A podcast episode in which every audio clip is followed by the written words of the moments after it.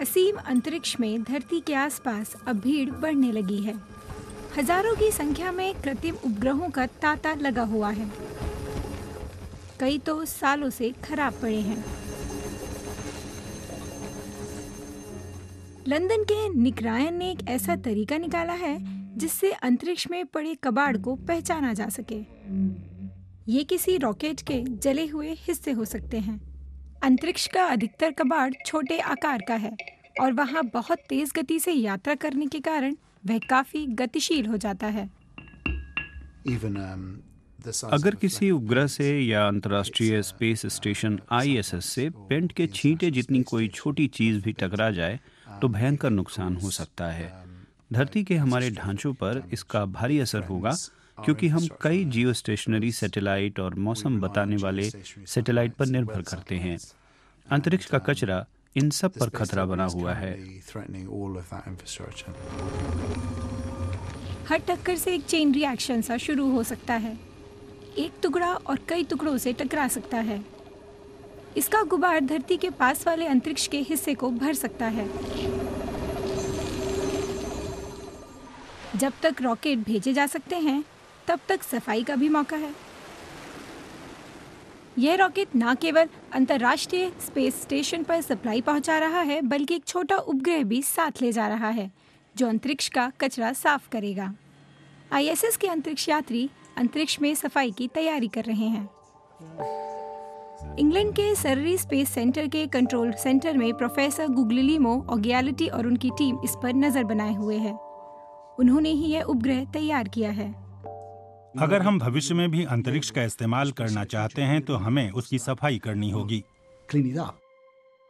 ISS के सफ़ाई वाले इस उपग्रह का नाम है रिमूव डेब्री कचरे को इकट्ठा करने के लिए इसमें तमाम तरह के उपकरण लगे हैं। धरती पर तो टेस्ट के दौरान इसने ठीक तरह काम किया था लेकिन अब देखना है कि अंतरिक्ष में यह कैसे काम कर पाता है। पहला प्रयोग शुरू हुआ। उपग्रह से एक छोटा बक्सा बाहर निकलता है, जिसे काम निपटाने के बाद वापस भी आना होगा। लाइव वीडियो दिखाता है कि सफ़ाई वाले उपग्रह के आसपास एक जाल सा बन जाता है। यह वाकई काम कर रहा है।